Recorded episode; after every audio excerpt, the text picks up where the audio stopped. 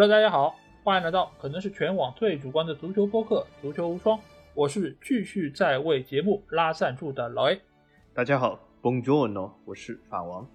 好，本节目由足球双和喜马拉雅联合制作播出，大家可以通过订阅足球双，听到我们每期音频节目推送，还可以看到最独特的足球专栏文章。最主要的是，可以看到加入我们粉丝群方式，只要搜索“足球双”或者点击节目详情页就可以找到。期待你们的关注和加入。那进行到我们这个胸前赞助的第三期节目啊，那这次我们要来到的是意大利，也就是来介绍一下意甲联赛这二十个球队他们胸前的一个赞助情况啊。那意大利的这个赞助情况，我觉得和前面我说到的英超和西甲其实是有一些比较明显的区别。那在这个过程中，我们会在之后再来和大家介绍啊。我在节目一开始先想说一些什么呢？就是在我录制这个节目之前两个小时，我刚刚收到了一个所谓广告合作的一个人来加我的微信，他来说啊，他要给我们就是有一些商务合作啊，要问一下我们有没有兴趣来参与。然后我就问你们是个什么产品，对吧？那呃，我们是不是看看能不能合作一下，或者说我给你们起到一个宣传的作用？最后你发现是什么？哎，不是博彩公司啊，那是一个什么？是一个盗链网站。我发现 现在真的是只有这方面的呃商家可能会比较热衷于找足球播客啊，否则的话，我相信他们都觉得足球播客的宣传效应不是那么好。当然，作为一个盗链，也是我们啊，就是除了博彩之外是非常非常介意。而且也是会严令拒绝的这么一个行业，所以我当然是第一时间就把它给拒绝。但是与此同时，我也在想一个问题：我们要拉一个赞助，真的这么难吗？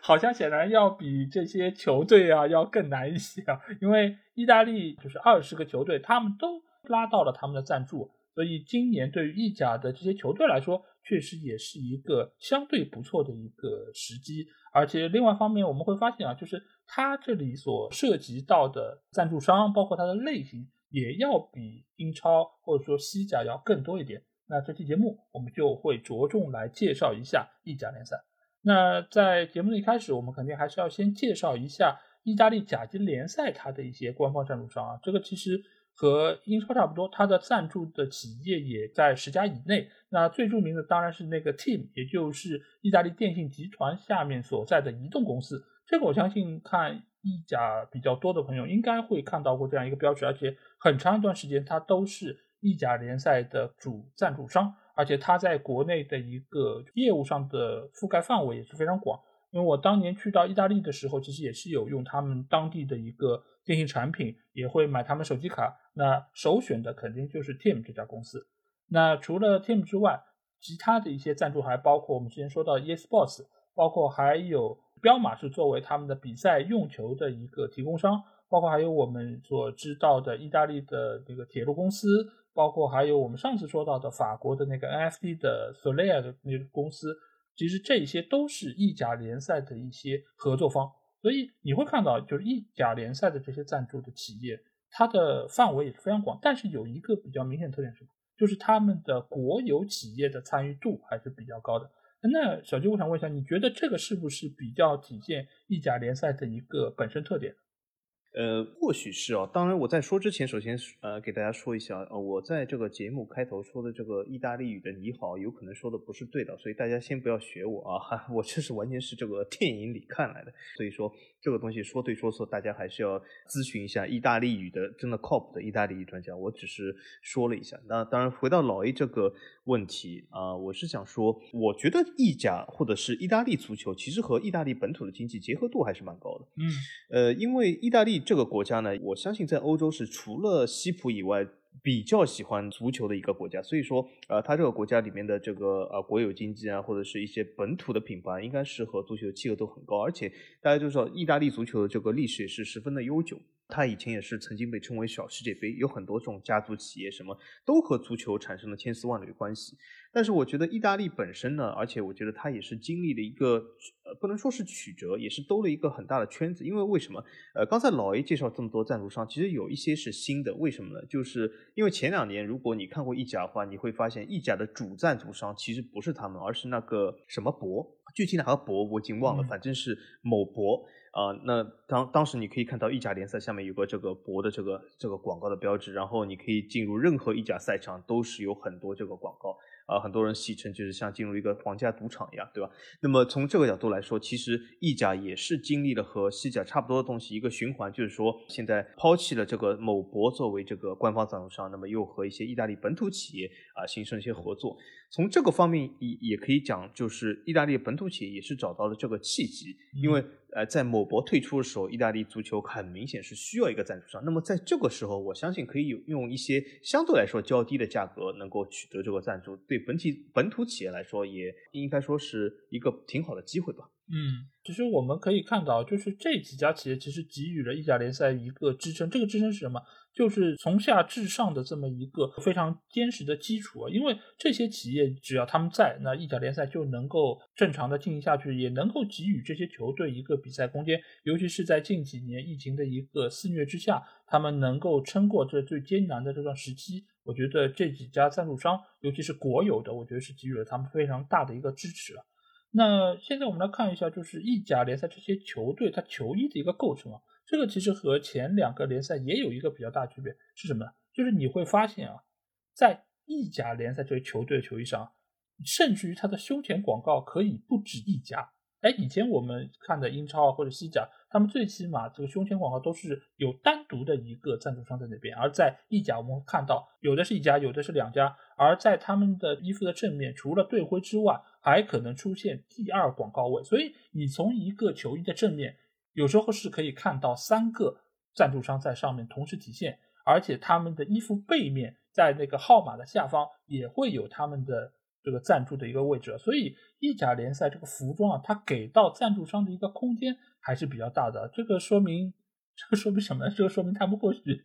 还是挺想要给到更多赞助商一个展示的机会，让他们能够和这个联赛更大程度上有所契合吧。那所以就目前来说，意甲联赛这个服装的设计，我觉得是非常的有特色，而且每个球队他们的设计的款式和那个模板也并不是很一样。那这个我们会在之后的环节中啊，对于每一个球队的一个特殊情况来和大家一一拆解。那说到意甲联赛的这个赞助情况，肯定我们要先说一说的就是头部的这几个球队啊。那现在来说，呃，尤文图斯它的赞助金额是整个联盟里面最高的，那它是达到了四千八百万一年的这么一个金额。尽管它在意甲里面是最高的，但是它和英超以及西甲的这些豪门还是有一定的差距。那小金，你觉得这个数字是对于尤文图斯一个非常合理的结果吗？我觉得还是比较合理的，而且我想通过今天这个节目呢，就是给大家解释一下啊，为什么这个是这个数字，或者是为什么这个数字其实是合理的。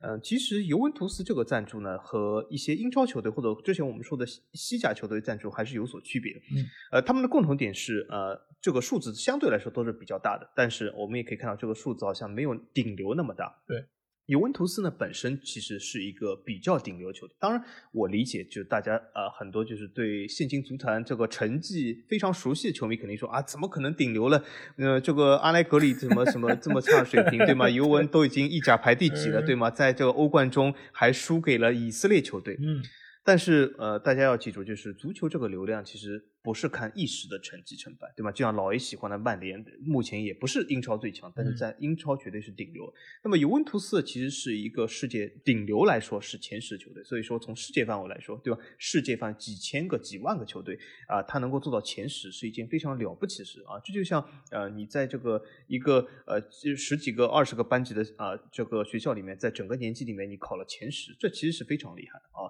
那么从这个角度来说，他理应获得一个比较高的赞助，因为他的流量非常大，但是他为什么又没有呢？这其实就是呃尤文图斯和其他几个球队的区别就是什么？尤文图斯他还是呃受到这个呃应该说是阿涅利家族的呃家族性的控制，它属于这个整个集团下面的一个啊子公司。那么从这个角度来说呢，这个赞助其实就是整个集团对于尤文的拨款。我们可以看到，其实整个集团对于尤文来说，过去的很多年来说。支持还是非常大的。尤文在意大利的地位其实离不开啊整个阿涅利家族，或者你说啊整个 EXO 集团，或者是你说更下面的，比如说菲亚特集团对他的资助或者对他的支持。但是我们也可以看到啊，整个意大利经济或者整个集团最近几年一直在走下坡路。那么从这个角度来说，一个集团它本身有一个比较大的这个下坡路的时候，它很难对足球有以往那些支持，所以说它也越来越希望尤文能够自负盈亏。那么怎么让尤文自负盈亏呢？很明显就是减少一下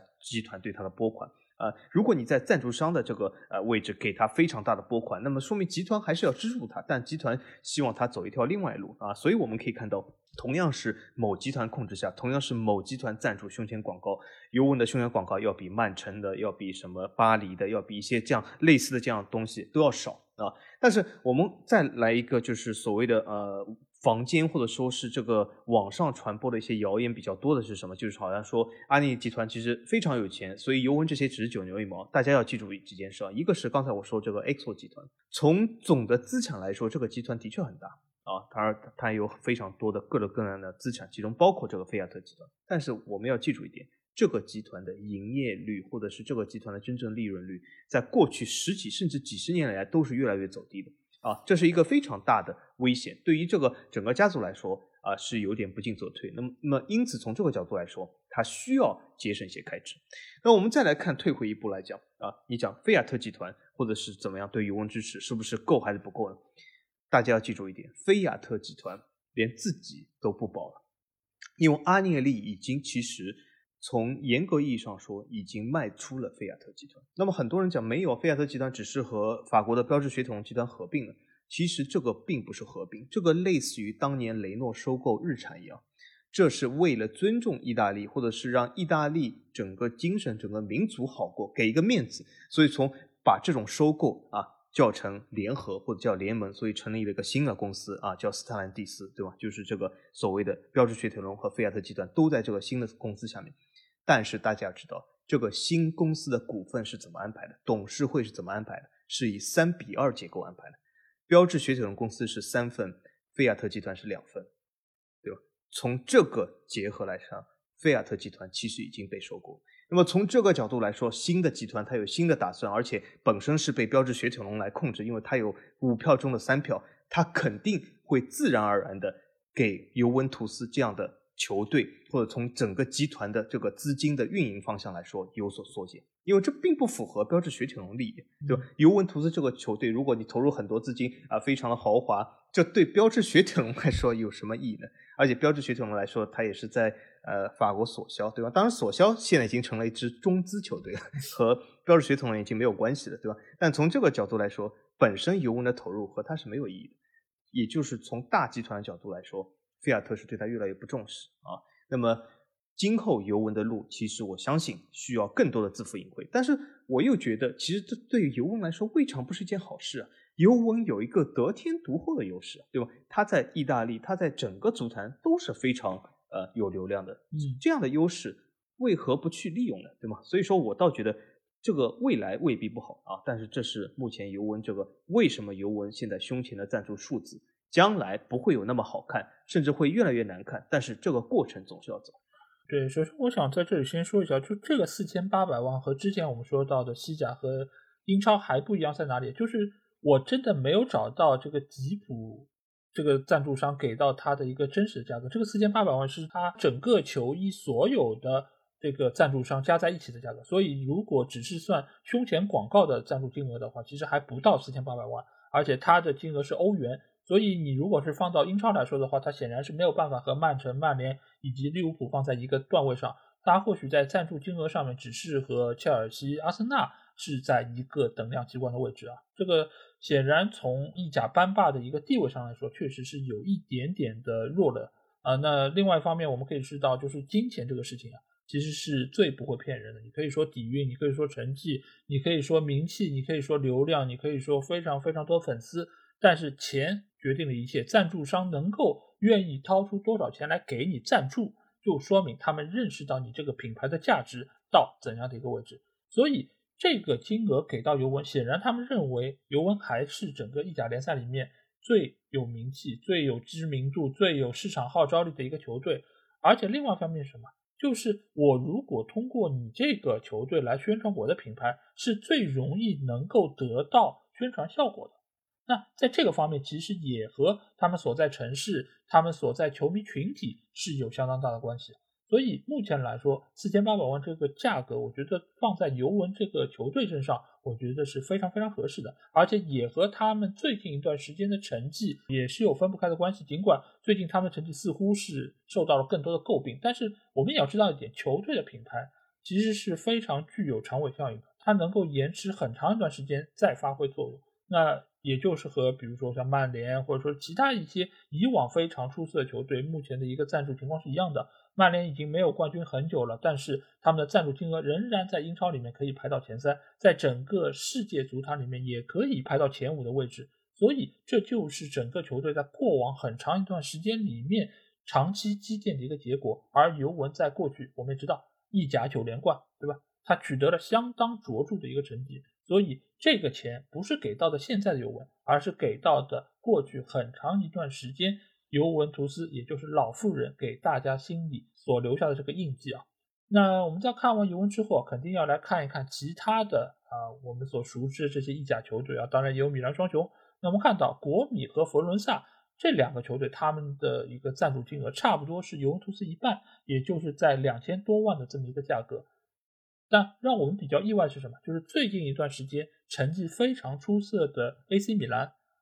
它的赞助金额只有差不多尤文图斯的三分之一。而且 AC 米兰我们也知道，它以往是一个非常知名的、有非常赫赫战功的一个球队，甚至在我们这边的球迷群体中是有独树一帜的米兰球迷这么一个存在。但是它的赞助金额只有尤文的三分之一，甚至于不及佛罗伦萨。哎，那小静，你觉得这样一个现象是不是合理呢？为什么米兰的赞助金额会这么低？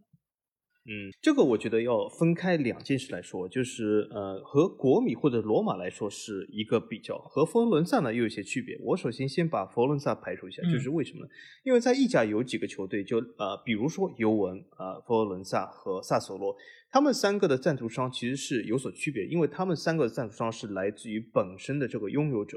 那么从这个角度来说呢，他们这个呃金额是这个拥有者考虑到商业，还考虑到自己本身对这个球队注资的情况。当然，有些拥有者是认为啊，你这个球队应该自力更生，所以这个仍然是一个非常准确的商业数据。但有些拥有者呢，会从某些方面来帮助这个球队。那么这个数据呢，是或许有一些水分。那么，所以我们先把佛罗伦萨抛开一边，因为它的拥有者其实就是这个啊，他胸前广告赞助商。那么，而且这个美资老板呢，其实好像据说他是什么美籍意大利裔，对吗？好像是还啊挺爱这个什么家乡的，挺爱这个佛罗伦萨。那么他的爱。肯定是代表其中有一部分啊，所以说我们先把这个抛开，因为很难就是衡量他到底有多爱。那我们曾经在这个群里面说过，到底有多爱其实很简单，就是看你这个呃能不能出每年两百块钱看这比赛啊。那么从这个角度来说，他肯定是很爱，因为他出的绝对不止两百块钱。那么呃，所以呃，我们先把佛罗伦萨放在一边，但是呢。米兰的确这个赞助金额是有些呃产生一些问题，因为为什么？他的确是不如他同城的兄弟国米，或者是啊，当然米兰球迷戏称国美为表妹啊，但是我觉得这样叫表妹什么不是最好，呃，何必呢？对吗？大家都是同城，那么所以我觉得他是不如他的同城兄弟国米，或者是和罗马差不多啊。当然，其实米兰的影响力应该是要高于啊罗马的，因为本身米兰这个城市在意大利这个地位就是是排在第一，对吗？它本身在欧洲的这个地位也很大。呃，所以其实米兰理应是拿到一个比较好的金额。那么我们可可以还做做一个横向比较啊，同样是这个阿联酋航空，呃，一个冷知识就是米兰的这个训练战术甚至不如这个法国里昂。米兰的这个城市规模是要比里昂大的，所以说，而且呃，米兰再不济也是老干部嘛，对吧？如果你不如里昂的话，那么一定是出了问题。那其实是出了什么问题呢？就像刚才老 A 说的，很多时候钱是不会骗人的。呃，米兰这个整个。呃，问题出在了它本身的商业运作，它本身的这些呃，把它所谓老干部的流量转化为真正的购买力上是出了一些问题。这些问题往往有的时候并不是到说你这个品牌不行，你这球队实力不行，而是你本身这个球队经营能力不行啊。因为我们还曾几何时，我们曾经在节目里说过，米兰的商业收入甚至不如英超的水晶宫啊，这是为什么？这就是米兰本身在整个一盘商业大棋上是下的不好的。啊，但是呢，最近几年管理层来说，不得不否认米兰是在啊进步中，但是也知道米兰之前欠下债还是很多。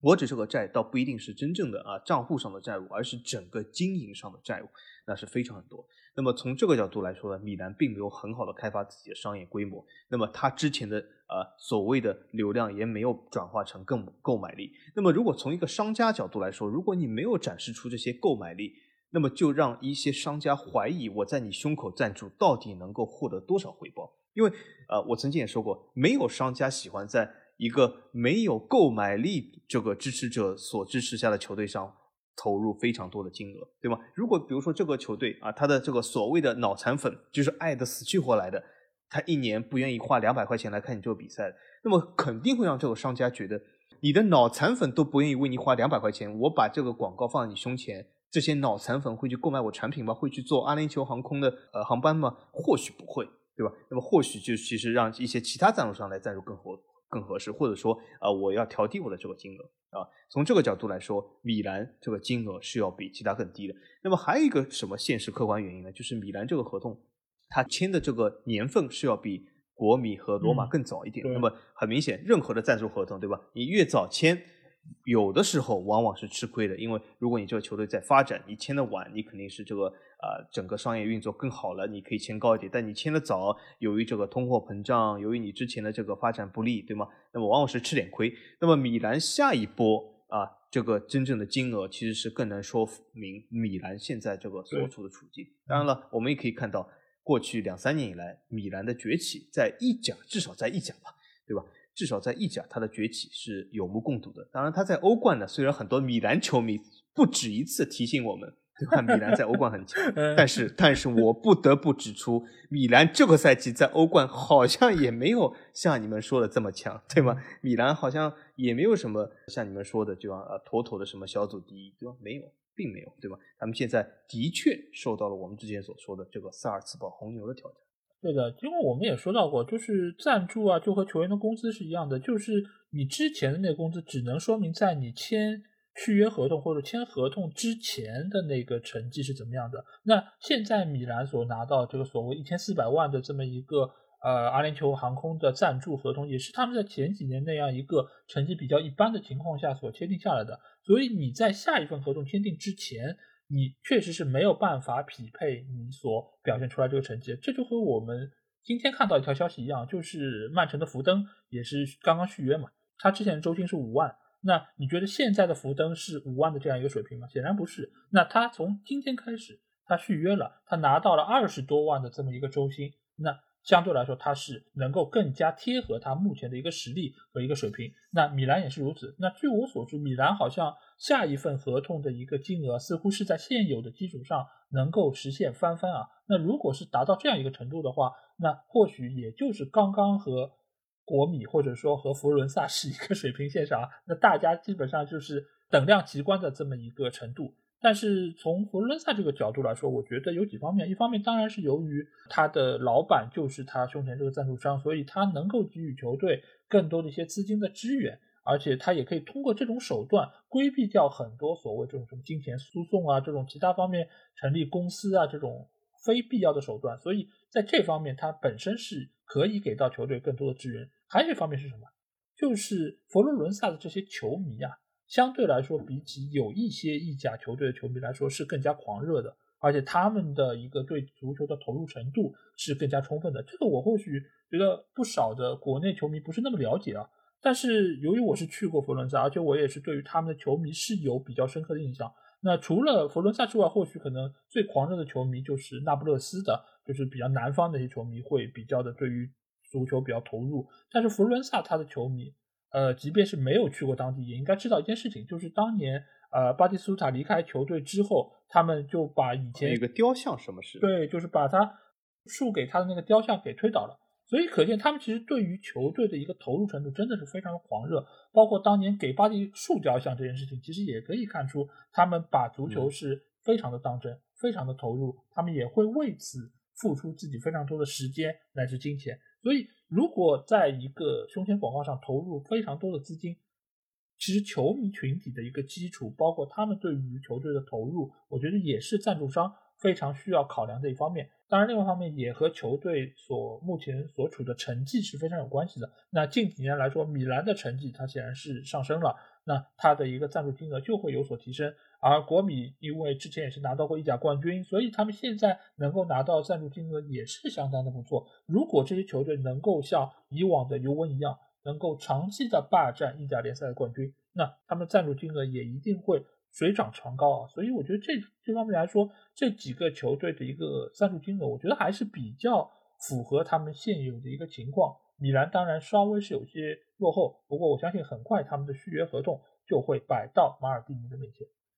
那说完了这几个知名球队啊，那接下去我们就会来聊一聊关于意甲这些球队的球衣啊。因为我发现一个非常有意思的点，刚才也有提到，就是他们的胸前广告有时候会有两个球队同时赞助，就像我们比较熟悉的那不勒斯。那由于呃，就是很多看了欧冠的朋友肯定会看到他们的胸前其实就有两个品牌啊，一个是一个矿泉水的品牌，另外一是一个游轮的品牌。那这个其实是分上下是放在了两个位置，但是那不勒斯这种情况其实在意甲并不少见啊。我数了一下，大概有差不多六个球队。都是有这样的一个情况啊，包括维罗纳，包括还有萨勒尼塔纳等等这些球队，而且这个中间还有些什么特点啊？就是有些球队啊，它居然还会分主客场，就是主场的赞助是这个，客场的赞助还会换人，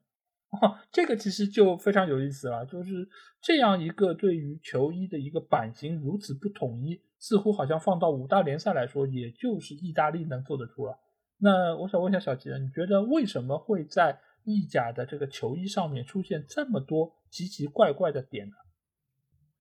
哎，这个其实我其实也一直想知道。当然，如果是我们有这个热心的意大利的听众啊，完全可以给我们留言啊。那么，比如说这个我们有台好像还有什么什么呃，有一个专门讲意甲节目，他们如果可以给我们这个扫一下盲，就是因为据我了解到，好像这个里面的确也是比较奇怪，就是为什么？就是好像在意甲在这个广告位上比较宽松一点，或者是比较开放一点。但是从另外一个角度来说呢，好像意甲联赛对于这个球衣又有很多的规定啊，比如说有一些规定是。非常的也不能说奇怪吧，非常的严厉。那举个例子来说，就是呃，意甲其实上赛季有个这个球队是没有赞助商，就是威尼斯。嗯，那么威尼斯呢，他因为没有赞助商，所以他就在胸前写了威尼斯啊。我觉得也可以，对吗？因为我没有赞助商，我空着，还不如去写我们城市嘛。因为威尼斯也就那个球队。对。但是这个东西在意甲是不允许的，就是意甲说什么？你的这个对标的名字在身上只能出现一次，会有这这么严厉的 这个这个规定啊？我真的不知道。就是后来我去被科普了，原来有这样规定，因此导致什么？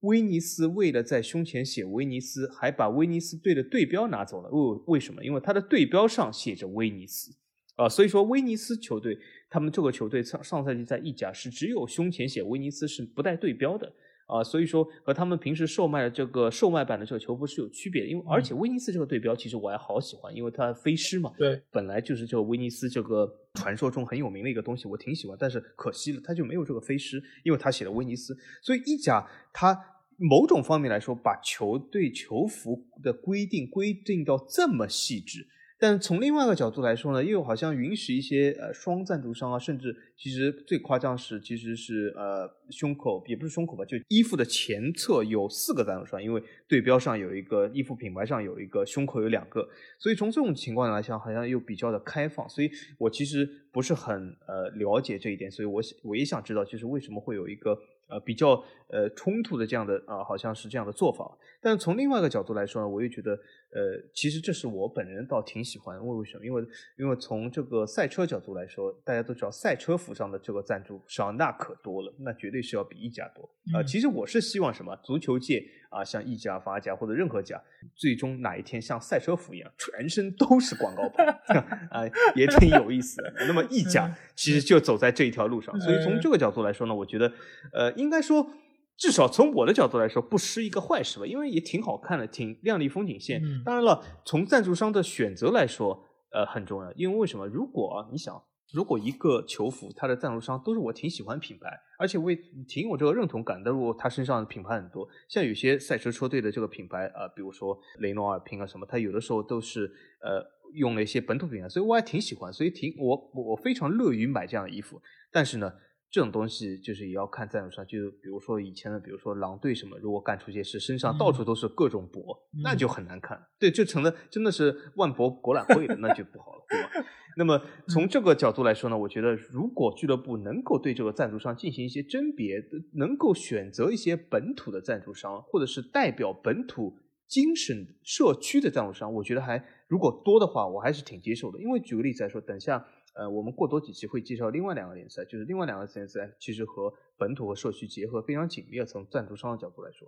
如果你真的是，比如说你那不勒斯有一个本土的矿泉水品牌，我非常的有名啊啊，比如说，呃，当然这个品牌我不太清楚在意大利什么地位。比如说你讲巴黎啊，是这个胸前当是巴黎水对吗？这个矿泉水很有名，那么我觉得也挺自豪的，对吧？如果它有多个广告啊，就所以说还是看广告甄别。但是从另外一个角度来说呢，我觉得。呃，也是说明了什么？意甲球队也的确啊，正在努力啊，从这个商业上能够获得更多的收入来维持球队的运营，所以也不是一件坏事。嗯，我觉得意甲这个球业真的是一道亮丽的风景线啊。但是我觉得，给予买球衣的球迷是一个比较大负担，因为你想，他的主场是一个品牌，客场是个品牌，然后有时候上面东西还会换。那对于你买买球衣来说，你到底买几件球衣才算是集齐了这赛季主队的所有的服装呢？那对于我们其他的联赛的球迷来说，那你或许一年买一件，或者最多两件，主客场各买一件嘛。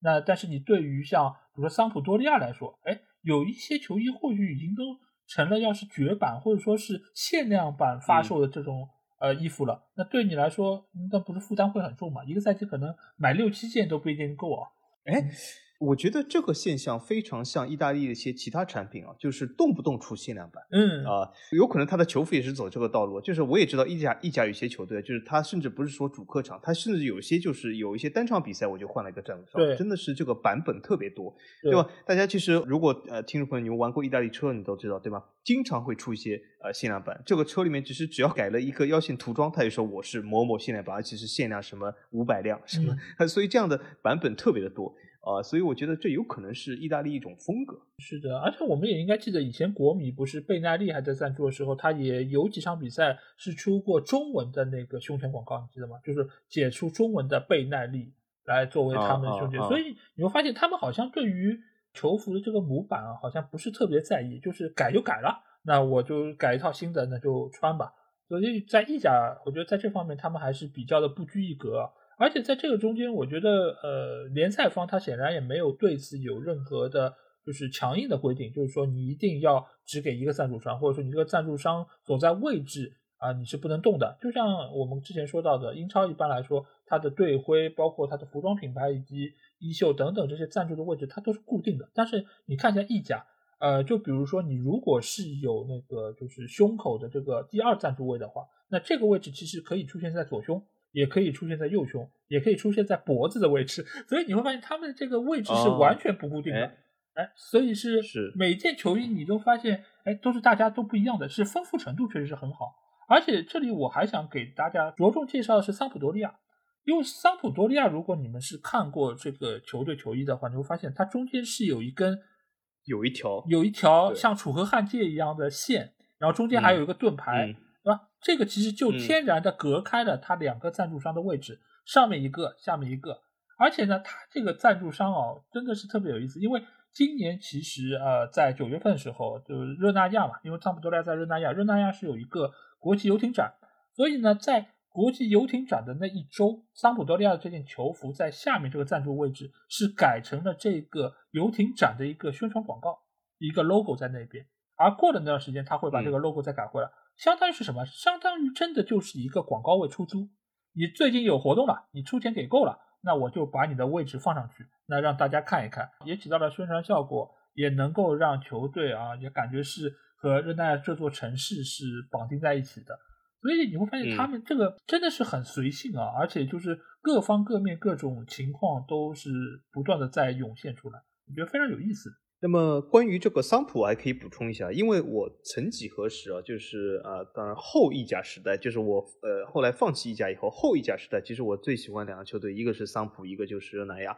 就所谓这个热那亚双雄。那么对这两个球队呢，我还是有所了解。那么其实热那亚这个赞助呢，还是有点故事，就是什么？就是刚才老爷说的，当中间有一条它这一条的典故是来自于哪里？就是所谓这个热那亚这个城市，因为它这个是所谓的这个白底红十字的灰啊，然后是这个热那亚城市这个颜色啊，所以在桑普的这个蓝色的这个球衣上呢，啊是拥有这个所谓的呃这一条东西，那么就体现了这个所谓的热那亚。那么另外一个呢，就是热那亚本身这个球队，它历来呢就是在赞助上是比较花哨的。那么为什么呢？就是热那亚球迷其实还讽刺过桑普多利亚，说桑普多利亚像自行车球队。但为什么？其实自行车比赛大家不知道有没有看过，就是也是啊，身上的赞助商非常的多，非常的花哨，其实有点像赛车服这样啊。所以热那亚球迷曾经讽刺桑普多利亚，说是你们是自行车球队，就是说他这个东西非常花里胡哨。嗯。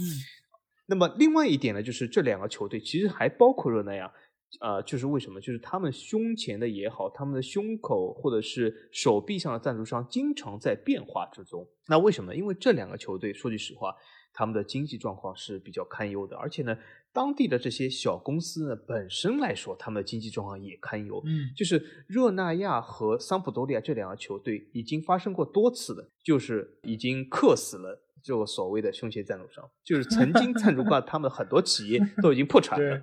那么企业都已经破产，那么这个钱自然也没有了。那么你肯定要换赞助商，对吧？热那亚之前胸口的这种当地的小银行啊，还有什么桑普多利亚胸前的一个。应该说是当地的这种，也不能说手机品牌吧，就是这种杂牌啊，对吧？很很多就是他自己都破产了，自己破产，那么也没办法，他们球队有的时候被逼啊裸奔一下啊，有的时候被逼就是换一个赞助商啊，所以热那亚和桑普这两个球队其实呃也挺不容易的，生活环境或者生存环境不是那么的好，那么总体来说也经常性的要需要去更换这些赞助商。对的，其实为什么会在衣服上有这么多品牌赞助？其实一个非常重要的理由是什么？就是单一的赞助商给不了这么多钱，所以他不得不把这个广告位给拆分，拆成两个位置、三个位置，然后把它卖给不同的赞助商，让他们组成一个就类似于像拼盘演唱会一样，对吧？你一个腕儿不够大，那你只能让不同的比较呃级别比较低的这些艺人过来做一个拼盘，啊，那一起来到这个场地，大家来 share 一下你的这个租赁费，包括宣发费用等等。那现在意甲球队就是这么一个情况。而且你说为什么要去卖给什么游艇展的广告？那就是在那个阶段，人家或许能够给出原有的赞助商更高的金额嘛。那所以他就会吸纳这些赞助来到自己的球衣之上。而且我们也会发现，意甲这些球队啊，他们胸前这些广告真的是有时候他们的命比这个球队还要短。就以前非常印象深刻，就是帕尔马的那个赞助商，就是帕马拉特那个乳业。呃，以前有一段时间在国内还买得到他们的牛奶。而我因为当时也看意甲，所以我也买过这个牛奶，在当时国内的时候，所以我当时喝过一点，但喝着喝着呢，就发现这牛奶没了，因为这个公司也破产了，然后这个牛奶自然也就不会再在大陆地区出现。然后直到几年之后，我再次去到意大利的时候，我在当地的超市又重新看到这个牛奶，我觉得非常的亲切，而且当地的牛奶，我不知道欧洲是不是都是这样一个情况，就是牛奶好像并不是很贵，我记得好像也就是两欧不到吧，一大瓶。一大瓶的牛奶两欧不到，的确是牛奶的确不贵。对，所以我当时就买了一大瓶，然后每天我们 就是把牛奶当水喝一样。然后帕马拉特当然是我首选的一个品牌，但是另外方面也可以说明，就是他们这些赞助商真的是经济情况也非常的堪忧，所以某种程度上也没有办法完全的能够支撑到所在这些球队胸前有这么多乱七八糟的广告，我觉得也就不奇怪了。嗯，从另外一个角度来说，如果真的要比啊，克斯的赞助商哪个球队最多，那这个真的是啊，如果敢说其他球队，那是绝对不可能，因为有一个球队叫拉齐奥。他真的是胸前刻死了无数的品牌啊，甚至连博彩公司赞助他都死亡了，这些博彩公司都倒闭了啊。他胸前还刻死了什么饼干食品公司啊，他还刻死了这个显示器公司啊。反正拉齐奥胸前的广告真的是死了一串企业，而且裸奔过很久啊。所以说这真的也是非常的啊命运揣测啊。是的，而且现在这个赞助商好像也好不到哪去。待会儿我们可以来说一说他。等一下我们对，是的，嗯。好，那我们在说完了他们千奇百怪这个胸前赞助啊，那不得不说，我也看了一下他们的那些背后赞助以及袖口赞助，我发现啊，有超过差不多七成的意甲球队都拉到了这些赞助位。那大家都说意大利好像经济不是很好，那为什么这些球队还可以在这些不瞩目的位置拉到赞助呢？小姐？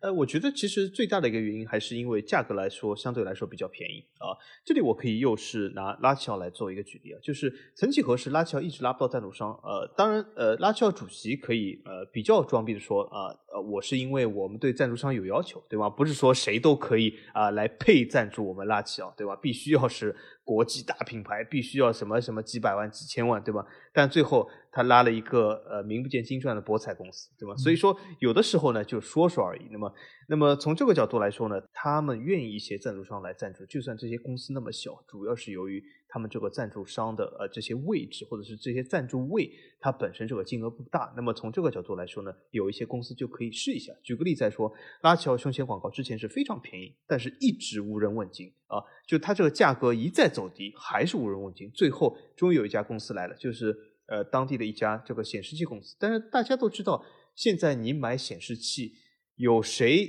我不知道大家有没有听过，你们会买一个显示器叫 Celeco。我我反正是没见过啊，对吗？但是有些人他或许真的知道这个品牌，那也不错。但是这样的品牌现在也没有，也自己破产了。那么它的这些赞助位置呢，啊非常多，而且能够拉到一些赞助商，但是它非常的便宜啊。那么便宜的话，那么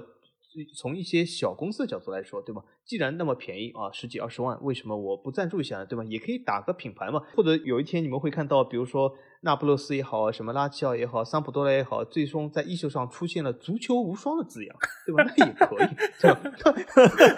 他他如果这个赞助位实在没人找不到人嘛，对吗？实在便宜，对吗？或者几百块钱，那么我们为什么不去赞助一下呢，对吧？足球无双，对吧？好，我们这个各种各样语言版本，对吗？也可以布满他们胸前，挺好啊，是吧。所以说，总体来说还是因为便宜。但另外一个角度来说，我相信也是因为就是意大利啊，我们一直有的时候说意大利什么经济不好什么时候，但是大家也要注意一点啊，我这里要声明或者是辟谣一件事啊，意大利经济再怎么样啊，也是欧盟中的大国，那可要比它地中海隔壁这个西班牙可是要强不少的，大家这点不要忘了啊。但是这个西班牙虽然经济比意大利弱，但是它也有一些不错的球队啊，对吧？所以说有的时候和经济并没有很强的挂钩啊。而且西班牙经济和意大利是什么比？有的时候你不能光看一些 GDP 啊，或者是什么人均啊什么这样数字。当然这些 GDP 人均，意大利也并不输给西班牙。但是有的时候啊，真正的经济要远超过这些的。举个非常很明显的例子来说，西班牙人很多人买不起新车，他只能买二手车。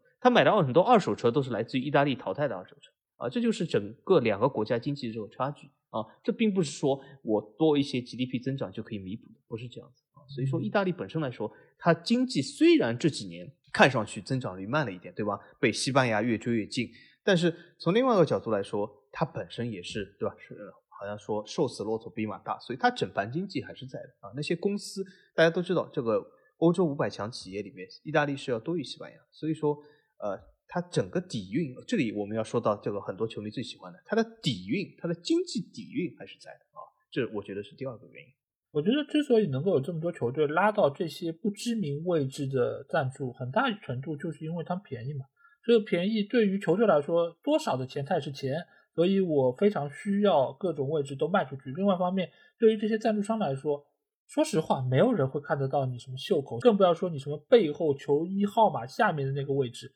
没有太多人能够注意到，也没有人能够通过这种东西来了解你这个公司。我觉得更大程度是什么？就是你公司在未来出去写 PPT 的时候，能够说，哎，我赞助了哪某某某球队。但是你会知道，赞助这个球队，你花几千万去赞助也是赞助，你花可能几十万去赞助也是赞助。所以在这个层面上，你如果是用来讲公司的故事，那这个划这个生意还是非常的划算。而且你如果所赞助这个球队在这个赛季的成绩还不错，那你或许可以有更多的一些展示的空间在中间。而且我们知道这些赞助除了在衣服的不知名位置之外，你也会在很多的什么背景板或者说是其他的一些宣传资料上能够看到。那你其实如果是只出了几十万的话，还是相当不错的一个买卖。而且另外一方面来说，就是能够拉到这些赞助，某种程度上真的还是说明意大利的经济不是很好。为什么？因为他们单个的体量放在这里。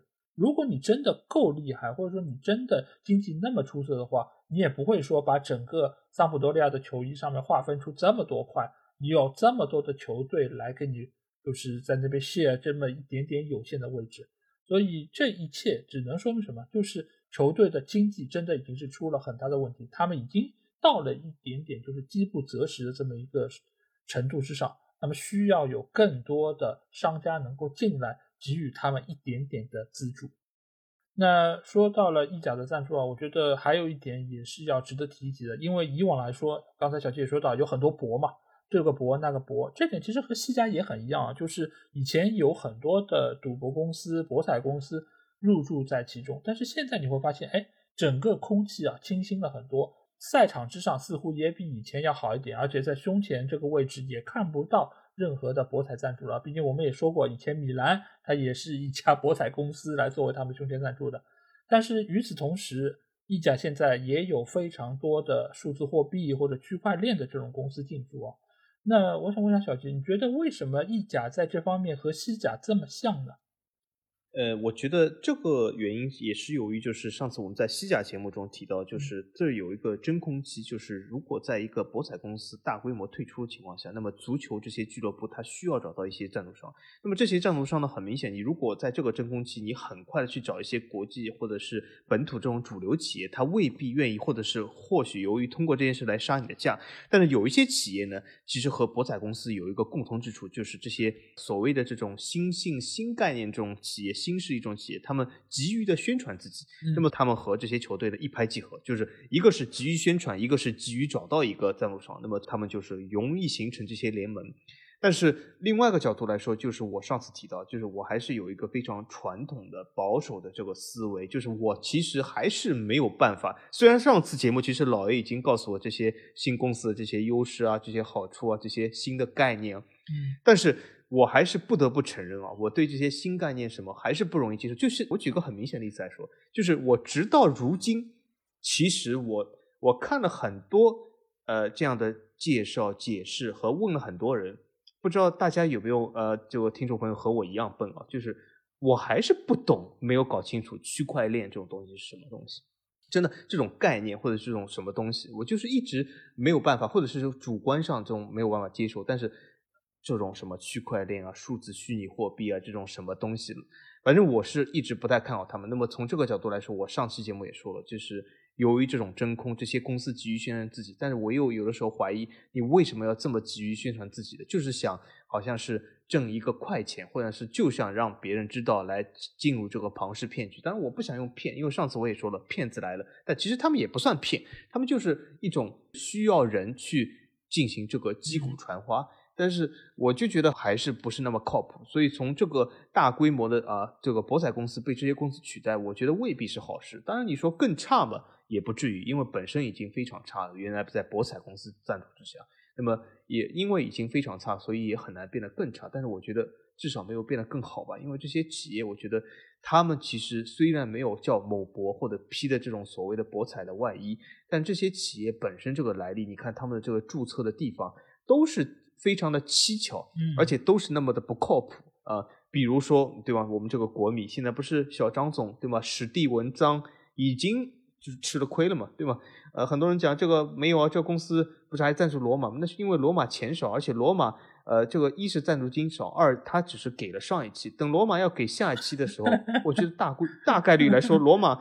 他也给不了他了，对吗？所以只是因为下一个支付这这个账期还没到而已，所以我觉得像这样的东西。不是很靠谱。这个大规模的引入，我觉得还是由于呃西甲和意甲他们这些球队顶着老干部的这个压力，还是有这个成绩的压力，或者是球迷给他们压力，想崛起，但是又没有钱，但是没有钱又没有人赞助，那怎么办呢？只能和这些公司一拍即合啊。所以我是不太看好的。我觉得这两方面就是意甲和西甲，其实他们的。就背景是非常相似的，因为现在他们两个国家的经济情况都不是特别乐观啊，能够给予球队的资助也非常有限，包括他们本国的这个地方经济，他们的地方产业其实也拿不出太多的钱能够给到这些球队支援。呃，当然除了呃西甲的那两个老干部之外啊，因为那两个是国家特供的，那没办法，那那个钱它是可以通过另外的渠道来直接输送。但是对于大多数球队来说，这两个联赛的这几十个球队其实命运是一样的，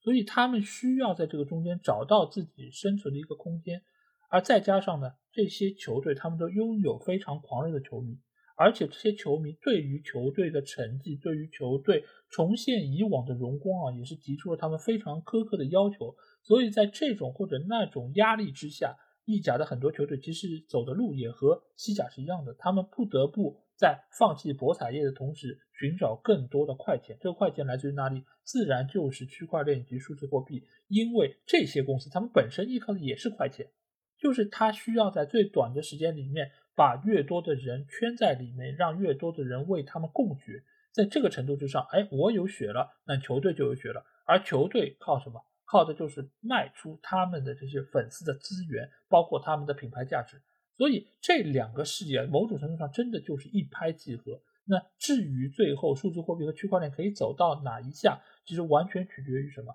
就是击鼓传花什么时候最后的那一个鼓点。因为你什么时候打到最后一个鼓点，你再也打不下去了，那这摊生意也就到此为止了。所以。对于意甲球队来说，他们已经想不了这么多，他们必须要在最短的时间里面拿到尽量多的钱，否则他们就有可能被其他的球队所甩下。所以目前来说，他们的选择，我觉得和西甲的另外那十八个球队是非常类似的，就是先活过今天，再考虑捕鱼的事情。那就是在看到了这么多意甲球队的赞助啊，其实我有一个点也觉得非常有意思，就是这个中间有相当一部分。来自美国的赞助品牌啊，这个其实它的比例是仅次于意大利之外最多的一个国家。那我想问一下小金，你觉得为什么意大利这个国家会吸引到这么多的美资来参与投资呢？嗯，我觉得这是从两个方面嘛，一个方面就是说，呃，由于意甲球队现在受到美资的这个控制越来越多，那么我相信从美资角度来说呢，多一些美国品牌，其实呃，应该说是便于他们本土这个市场。嗯，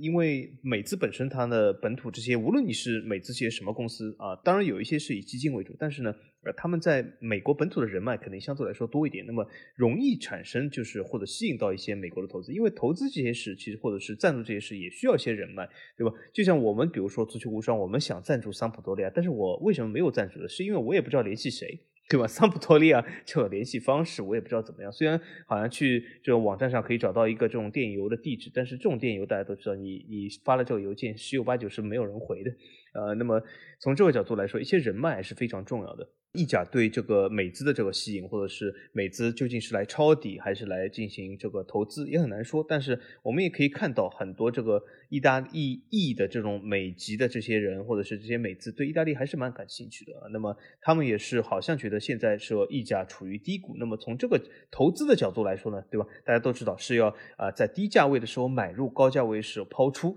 那么应该是符合这个基金的投资啊，符合这个的整个这个投资流程。那么我们。也可以看到，意甲有很多这样美资的基金球队，或者是各样各种各样的美资球队。那么从这个角度来说，肯定是美资赞助多一点。但是我们从呃第二点来说呢，就是我觉得也有可能是由于这个，刚才我们也说到这个区块链啊、虚拟货币啊这些东西在美国比较发达一点，那么来自于美资的赞助会多一点。因为我们也可以呃细细的分析一下这个赞助意甲球队这些美资，其实除了这些区块链啊也好。或者是这个什么虚拟货币也好，其实剩余来说就是尤文胸前的这个美国汽车品牌，但这个美国汽车品本来就属于菲亚特集团，本来就属于呃法国标雪斯特兰蒂斯的集团的品牌之一，只是它这个品牌在美国诞生啊，就是说就有的时候广告位嘛，就是呃比如说很多人讲这个沃尔沃对吗？这个中国品牌，但是在什么瑞典的什么呃历史对吧？所以说也不能说是一个纯美资。那么我觉得剩下有一个呢也很奇怪，就是那个摩托罗。罗拉，嗯，曾几何时啊，在我还年轻的时候，摩托罗拉代表了一种信仰。我这里今天想想着重说一下，就是曾几何时，我在我很小的时候，当时我记得有一个手机，摩托罗拉好像叫什么刀锋，还不知道叫什么，嗯，反正是类似这样名字的。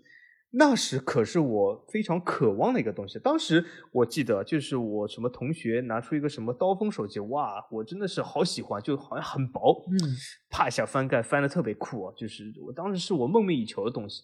但是我们会发现，曾几何时，这些东西都已经慢慢的消失了。后来摩托罗拉，我听说过它破产了，它被收购，怎么怎么样？后来收购了也是一蹶不振。但是好像。后来隔了一阵，现在好像又出来了，而且又出来好几个摩托罗拉这样的品牌、这样的公司，他们都叫摩托罗拉，都是就和这个手机啊、什么呃电器啊，或者有一些沾边，但又不完全是。所以现在，而且活在世界上的摩托罗拉，就我知道还不止一家这个摩托罗拉公司，所以我都已经有点呃混淆了，我都不知道这个摩托罗拉和真正的美国美资还有多大的关系，或者只是一个披着羊皮的狼，或者是披着狼皮的羊，我也不知道。反正你不论披什么皮，反正这里面是什么，我也不清楚。所以。赞助意甲这个摩托罗拉，我是真不清楚它是哪个摩托罗拉，因为大家可以看一下啊，你你如果上维基查摩托罗拉，都有好几个公司蹦出来，呃，我我都不清楚这个公司算是哪个摩托罗拉，很难说啊，真的很难说。哎，这个我们为另外一个节目打了广告，不太好，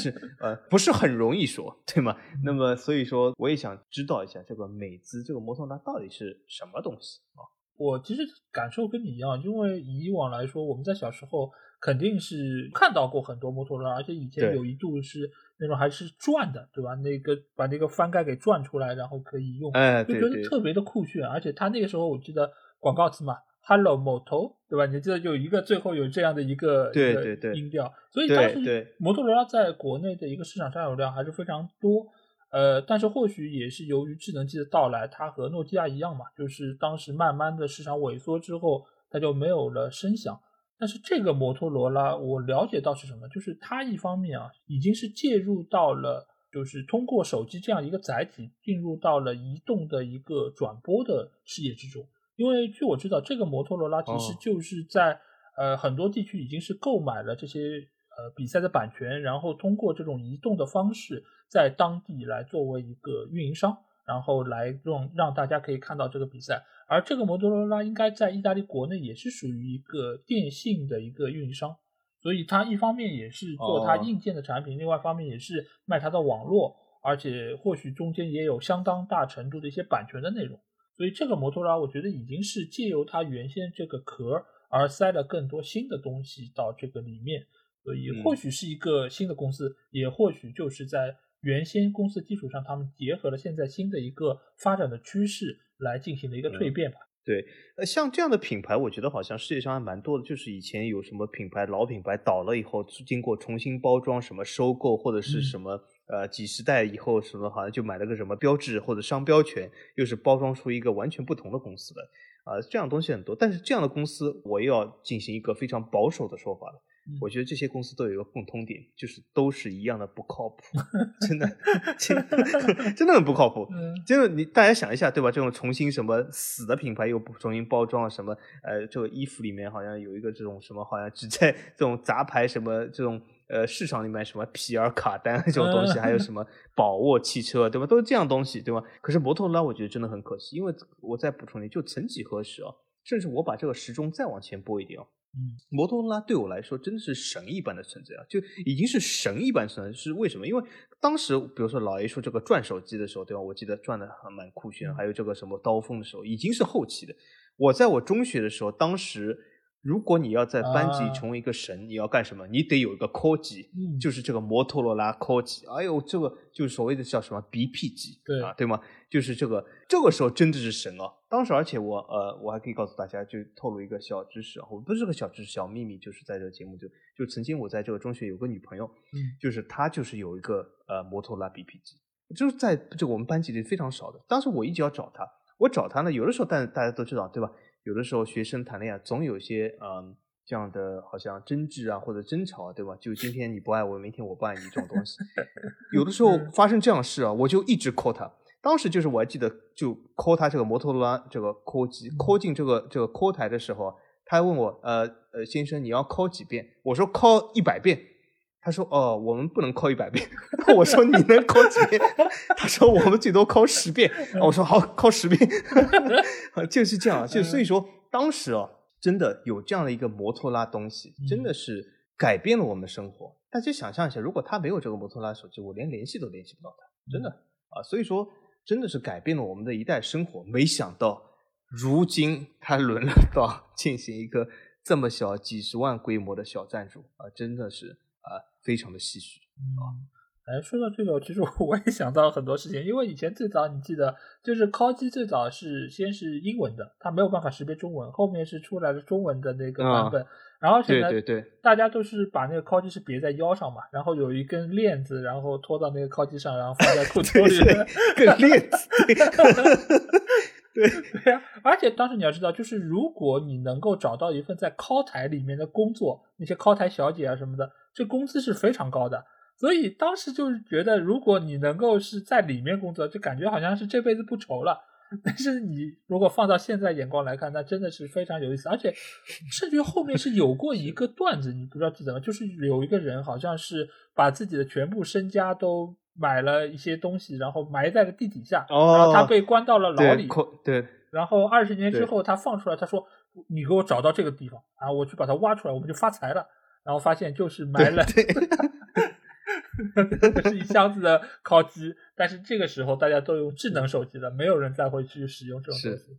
对啊，所以啊，世事变迁嘛，对吧？烤机当时是很流行，那时候大哥大也很流行，而且当时的这个价格都是非常非常昂贵的。但是现在呢，大家只是要用这么小的一块屏幕啊，就可以上网，就可以用这么多的一个呃软件，我觉得真的是啊，时代变迁的这个速度是超出了我们的想象啊。当然，摩托罗拉这个牌子现在还在，而且它也是旧瓶装的新酒。那我们也可以看一下它到底之后会给我们带来些什么东西。那至于美国品牌赞助，我觉得其实也非常好理解，因为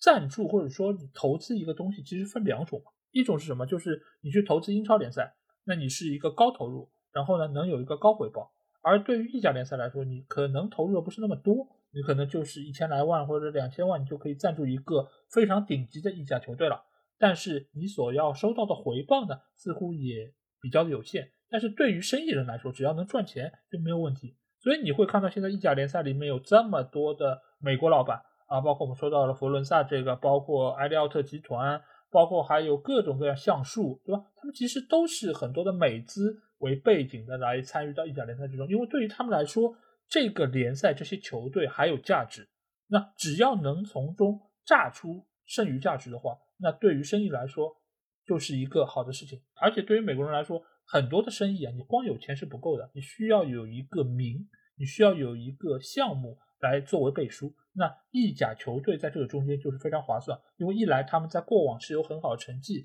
另外一方面他们也代表了足球往日的荣光。而且现在来说，他们的投资的标的也不是特别的贵，生意人找到这样的一个投资项目，对他们来说，或许他们觉得也是很有机会。所以有那么多的美国的赞助商来到意甲，我觉得也就不奇怪。但是随着意甲的这些资源被慢慢的消耗，以后还会不会有这么多美国老板，我觉得也很难说。那我们在说了这么多的啊球队的赞助商之后，那我想问一下小吉，你觉得你看了这些，也就是二十个球队的赞助的名单之后，你觉得他们中间具有哪一些共同的特点吗？呃，我觉得总体来说，我们可以和之前说的英超、西甲来做一个比较。就是我觉得从赞助的角度和这个领域来说，我觉得呃，意甲比西甲和英超更五花八门一点，就是涉及的东西非常的多，各种各样领域。嗯。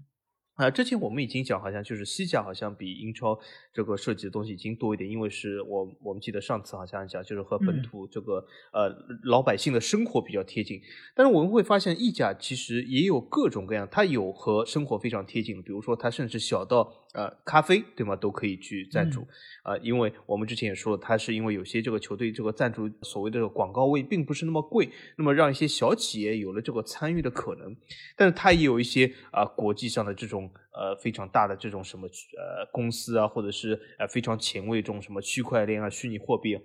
也就是说，它这个呃所谓的这个领域非常的广。那么它而且还有一些这个意大利本土这种什么呃重工业也参与到其中。嗯，所以我觉得整体来说，呃，意甲的这个多样性是非常强的。但是我觉得呢，还有一点就是，呃，相比于西甲和呃英超来讲。我觉得有一个杠让我一个什么感觉，就是它虽然多样性很强，但是你需要对意意大利或者是对本土有相当大的了解。对一个呃海外的这个观众来说，意甲其实它胸前这些广告、这些或者是这些企业的知名度来讲，就是在国际上的啊，应该说知名度相对来说是小一点的。那么除了这些啊所谓的这些呃，现在新蹦出来这些区块链啊、虚拟货币来说，因为这些公司我觉得名字一直在换，也不一定在换吧，就是一直在诞生之中。那么除了这些以外，我觉得它还是有一些呃，意大利本身的这样公司为外界所不知啊。但是呢，呃，我觉得在意大利本身来说呢，也不是一件坏事吧，因为它更多的参与到。啊，整个球队这运营之中，或者是足球之中，在所以说是件好事。但是从我们外来的旁观者的角度来说，好像知名度是稍微低了一点，相对于其他两个联赛来说。当然了，和后面我们还没有说这两个联赛又有一些啊相同和不同之处啊。是的，呃，我觉得意甲这些赞助啊，真的是五花八门，因为我们也说到，他们可能会有两个赞助商同时出现在胸前，所以它的类型相比于之前的英超和西甲来说是更加丰富了。而且这个中间有相当一部分，或者说绝大多数的企业都是我们不熟知的，属于意大利本土的，或者它的规模是仅仅局限于它当地的。所以我们在看到这些牌子的时候，你会说，哎，这是个什么牌子？甚至中间有不少是意大利语的，所以我们根本就没有办法一眼就看出来它是一个什么样的企业。但是当我把这些企业的一个信息都查了一下之后，我会发现，其实主要还是分以下四类啊。第一类就是我们说到的区块链、数字货币、线上交易等等这种，那这个主要就是国米啊、罗马啊、亚特兰大啊，包括拉齐奥等等这些球队胸前这个赞助。而另外一方面什么？就是汽车。汽车的话，主要就是尤文的菲亚特集团的，包括还有都灵的呃 Suzuki，包括还有乌迪内斯的这个呃 Dacia 这个三个品牌。那本身因为意大利它就是一个汽车的重镇，所以有那么多的。呃，汽车的赞助在他们胸前出现，我觉得也是比较的合理。这个或许也是整个五大联赛里面，就是汽车品牌涉及最多的联赛之一吧。那另外方面就是快销，快销的话，其实主要就是当地的这些呃产品啊，包括我们刚才说到那不勒斯胸前这个矿泉水的广告。包括还有萨勒尼塔纳胸前这个咖啡的广告，这个其实也都是当地人每天都要用到的，而且也是生活必需品。那在这些球队身上能够进行强绑定，对于当地这些使用他们的球迷来说，我觉得也是非常好的一件事情。最后一类啊，我觉得也是在之前两个联赛里面没怎么出现过的，那就是叫咨询类。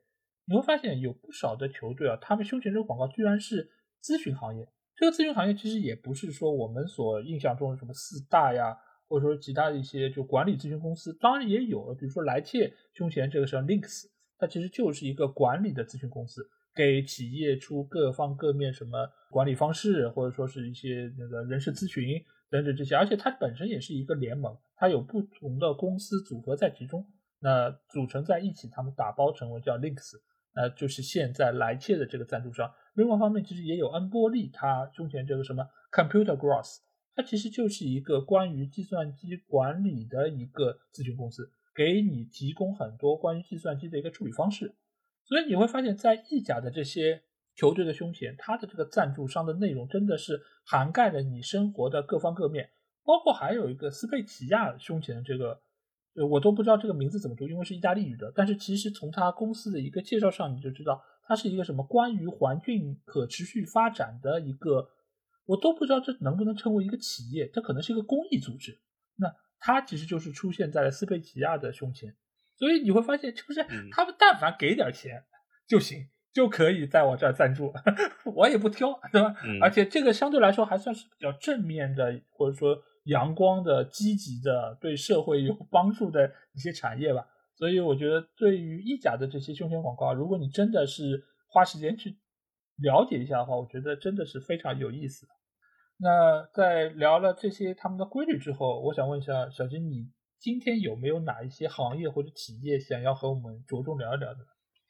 绝对的。呃，刚才呢，我其实想就是因为老 A 说到斯佩齐亚这个赞助商啊，胸前的这个意大利语啊，我本来想挑战一下，我来为大家读一下，后来一看太长了，我也不行，那就算了，不讲这个了啊，不讲这个。但是呢，很多人以前曾经问我，就是我为什么一直要推广这个法语啊，或者是这个法国的文化？我告诉他们，就是我有一种使命感，就是我一定要有这种使命感，就是我要推广这些东西，我我要尽我全力推广这种东西。至于你们喜不喜欢，不关我的事，但是我必须要推广。那么，既然我有这种使命感，今天机会真的来了。那机会为什么来呢？因为在意甲这么多赞助商里面，有一个其实是一个法国公司的呃子品牌。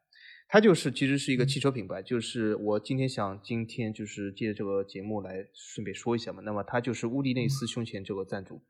呃，它这个呃是一个罗马尼亚诞生的一个汽车品牌，叫达契亚。嗯，那这个达契亚这个品牌呢，是被雷诺公司收购的，就是法国雷诺集团的旗下的一个品牌。那么雷诺给它的这个定位是什么呢？就是我给大家稍微介绍一下雷诺这个集团，就是它这个集团下面的品牌定位是有它的本牌雷诺，那么它还有一个比较高端的这个跑车品牌，就是现在在 F1 那个车队的这个品牌叫 Alpine。对吗？那么，但雷诺旗下呢也有呃，那么还有他收购的全资收购的这个呃日产，日产，那么还有他这些子品牌啊，但这些不是雷诺收购，但是不受这个雷诺集团直接这个控制。那么直接控制的另外一个品牌呢，就是。啊，这个达契亚，那么达契亚这个品牌呢，就是是雷诺用于什么市场？就是它有一些呃，有个高端的跑车品牌，它有一个本身的呃母品牌。那么它用雷诺是用达契亚呢，是做一个市场的细分。这个市场细分就是做呃特别针对一个低端的市场，就是呃所谓的呃也不是说低端吧，啊所谓的经济预算型市场。那么这个市场的就是呃，他们呃买的车呢，就相对来说比较便宜，比较实惠，或者是物美价廉一点嘛。那么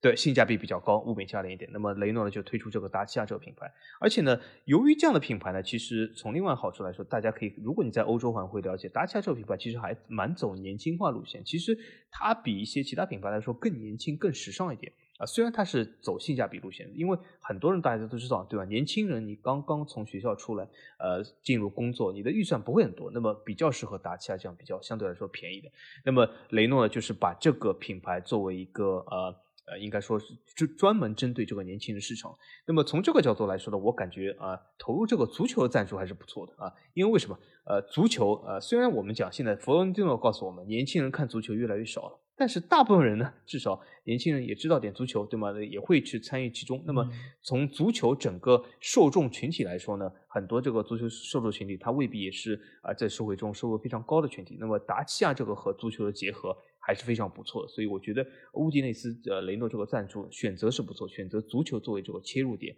啊来购买，或者是至少知道这个产品啊。那么在欧洲呢，其实达契亚最近几年的销售销量还是非常不错的。那么我觉得正好是借这个机会啊，就是给大家普及一下这个雷诺旗下这个由罗马尼亚诞生的一个啊汽车品牌。呃，那我今天想要和大家分享的第一个就是呃以前小吉的母队啊拉齐奥的这个现在在胸前赞助。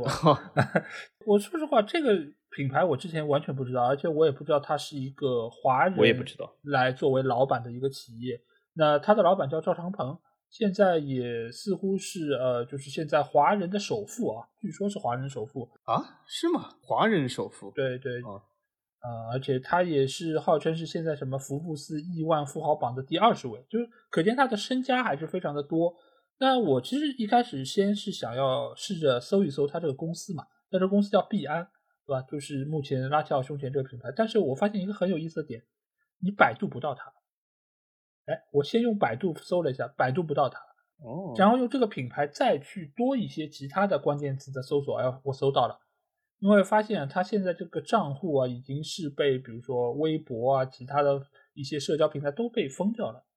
因为它好像现在已经是受到了国内的一些监管啊，而且这个公司你会发现它其实发展时间也非常短。它其实从二零年、二一年，其实也就这么两三年时间，它就发展到了目前这么一个受众的品牌。但是你会发现它的风波不断，因为你看它这个区块链的交易平台，在美国也是受到调查，而且在国内似乎也是有受过调查，然后在荷兰好像还被罚过款，而且在最近一段时间，它好像整个公司还被黑客给攻击了。就在这个月，好像是两个小时以内，两百万枚。这个币安币啊，就是他们自己出的这个币被洗劫一空啊，好像说这个受损金额是高达一亿美元啊，所以目前来说，整个平台似乎已经是暂停投资者进行充值啊，还有极限这方面的交易。所以你不得不说，有时候拉齐奥选赞助商这个眼光啊，是真的是非常的非常毒辣，就是 总能够把这些会出问题的赞助商选到自己的胸前。当然，我对于这个品牌也不了解。从我能够有限的得到的这个消息上来看，现在这个公司似乎是出现了比较大的问题，尽管它现在市值还是非常高，然后赵长鹏他个人的资产也是非常的充裕，但是你也知道这种公司说垮就垮，而且有可能就是很短的时间里面，他就将原本这些呃投资者的这些资产就有可能会付之一炬，所以目前来说，我也不知道拉齐奥这个胸前广告还能撑多久，主要要看拉齐奥能够 把自己的这个呃属性有多强的。灌输到这个品牌之上。那第二个我要想说到的，其实就是萨索洛的这个赞助。哎，这个其实是一个建筑公司啊，而且它主要生产的是一些化学材料啊。它的名字叫马贝啊。马贝这个公司其实在国内也是有工厂的，好像是在广州啊，还是在哪里？在国内好像是有两个工厂。所以它其实在整个世界的规模也是非常大，而且它对于萨索洛这个球队的一个绑定也是非常充分。一方面，它也是长期赞助这个球队的胸前广告，同时现在萨索洛的那个球场也是叫马贝体育场，也是他冠名的。而且我们知道萨索洛这个球场也是属于他们自己的一个球场啊，所以这个集团其实给予他们的一个合作也是非常的充分。而且马贝这个词，它的它其实就是意大利语里面的建筑工业辅助材料的首字母啊，说明就是他无时无刻的想要把自己就是这个企业的一些文化给灌输到整个球队之中。而且我觉得能够在当地把一个实业做得这么好，毕竟这个企业三七年成立的，到目前为止也已经八十多年了啊，也是整个意大利非常知名的一个工业企业。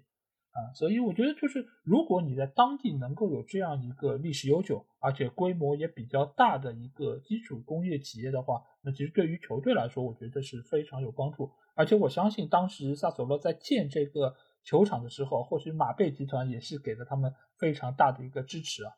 那最后其实想要简单聊聊，就是这个佛伦萨这个赞助，就是 MediaCom。MediaCom 其实呃，它是一个美国的一个有线电视供应商，目前来说它也是排名美国第五位。而且我们刚才也说到，这个老板啊，他其实也是非常乐于投身于体育事业之中啊，他也是在各方各面给予了佛罗伦萨非常大的支持。而且佛罗伦萨这个球队，我们也知道，他以往其实是有过非常出色的一个成绩，包括他以前也有过巴迪啊、鲁伊科斯塔这样非常知名的球员。而且，就像我刚才说的，我在去到佛罗伦萨那个阶段，确实是遇到了非常多呃热情的球迷。就是佛罗伦萨这个城市，它的足球氛围，我觉得某种程度上是比米兰更加好的。所以会在一个球队里面投入这么多资金，我觉得也是和整个足球氛围是分不开的。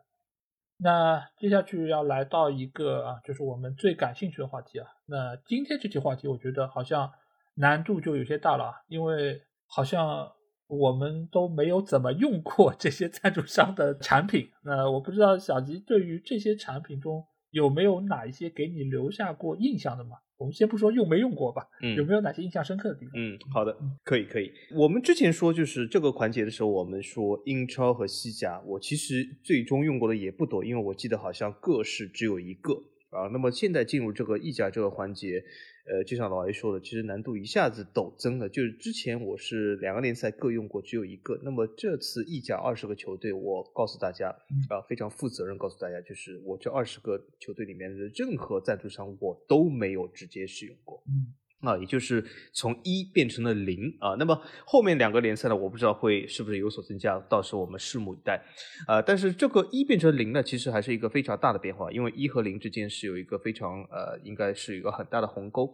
那么，但为什么我说说是叫真正使用过的，就是应该说也是回答老爷这个问题，因为有一些这个呃品牌，我是曾经使用过他们这个母公司这个大集团下的其他品牌啊，所以说有一点联系吧，些许有些联系。那么这个品牌是什么呢？一个就是呃尤文胸前吉普，因为我曾经呢是购买过这个菲亚特克莱斯勒集团旗下的其他品牌的车。那么也某种意义上来说，现在的集团啊，现在这个汽车集团的车都是共平台的。那么很多情况下，其实啊除了这个壳子以外，下面都是一样的。那么也可以有一些争议的时候，我也是间接使用过这个吉普。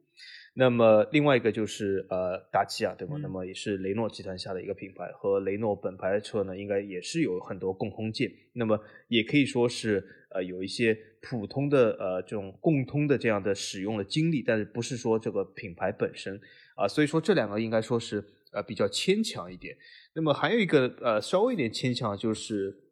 我自己没有怎样使用过或者是购买过，就是另外一个就是也是一个汽车相关，因为大家如果知道的话，就是呃我平时因为涉足到汽车这些事比较多，那么另外一个就是这个都灵胸前的这个呃铃木，呃我虽然就是没有购买过铃木的汽车，但是铃木汽车嘛，大家很多人都做过，对吗？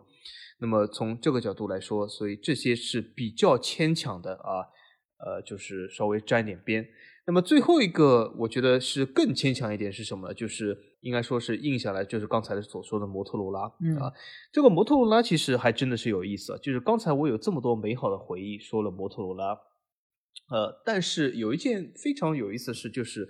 我其实手机诞生这么多年，我也是用过这么多手机，但是我从来从来没有买过摩托罗拉。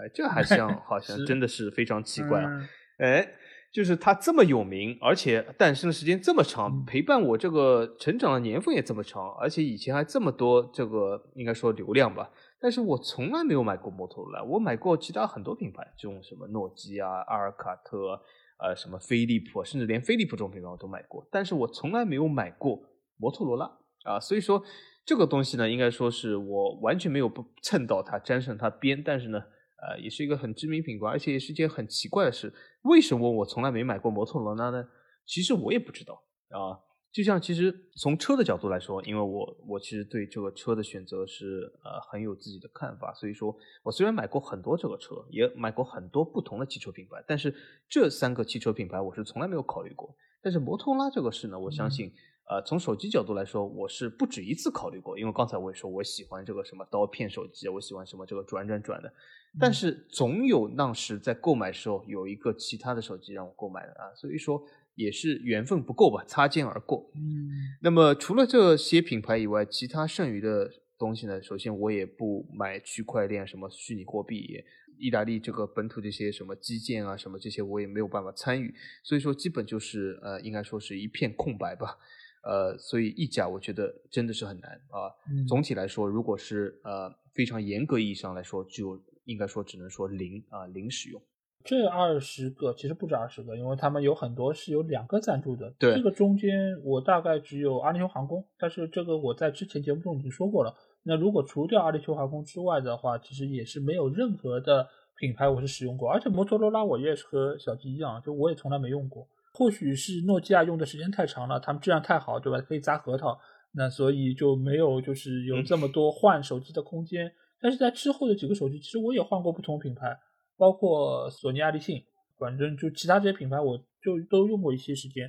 但是从来没有考虑过摩托罗拉。当然到最后用智能手机了，也就不太再会用。Moto 的这个啊手机的产品，嗯，那除了这个之外啊，我可能如果说硬要再去找一些赞助的话，那可能从背后赞助还有袖口赞助这样可以找一找。那比如说国米的这个背后赞助就是联想嘛，Lenovo 啊，这个肯定是国人大多数都是会使用过。而如果是袖口赞助的话，那那不勒斯的袖口赞助是亚马逊。那我相信很多购物的朋友啊什么的，或者说是买 Kindle 的。啊，用电子书的，我相信都是会用过亚马逊的产品。那除了这几个之外，我觉得好像其他的我也没有太多的涉猎。而且本身，因为我对于车子也不是特别的感兴趣，因为我本身小杰也知道我在群里其实也基本不聊车，因为我对车觉得它就是一个代步的工具，所以我基本上也很少会对于车有那么多的选择。啊，所以这三款车的品牌我也从来没有尝试过。那如果硬要再找一个我有一些印象的赞助的内容的话，那或许就是意甲联赛的赞助中间，它的那个意大利官方铁路。因为如果你是呃去到意大利旅游的话，其实它的铁路线，我觉得是可以去尝试一下。那那这个肯定呃也算一个 啊，是是是，对对对对，因为因为这个铁路线其实如果呃你是乘坐过的话，你会知道它的铁路线其实和中国一样，它有各种各种等级的。这个火车包括有一些它是红色的，红色是它速度最快的，包括还有银色的、白色的，这个按照速度不断的划分。再往下的话，它也有所谓这种绿皮车，就是比较的简陋一些，然后速度比较慢。呃，而且就是你如果是呃去一些大城市的话，你除了这个意大利的官方铁路，你其实还有另外一个选择，就是由法拉利集团出产的那叫 Italo。Italo 这个其实就是呃一个私人的就是铁路的线啊，它是由蒙特梭莫罗呃就是和那个呃奢侈品牌 TODS 的那个就是公司一起合作的，然后研制出了这个红色的一个品牌。那它的其实就相对来说比起意大利官方的铁路要更加的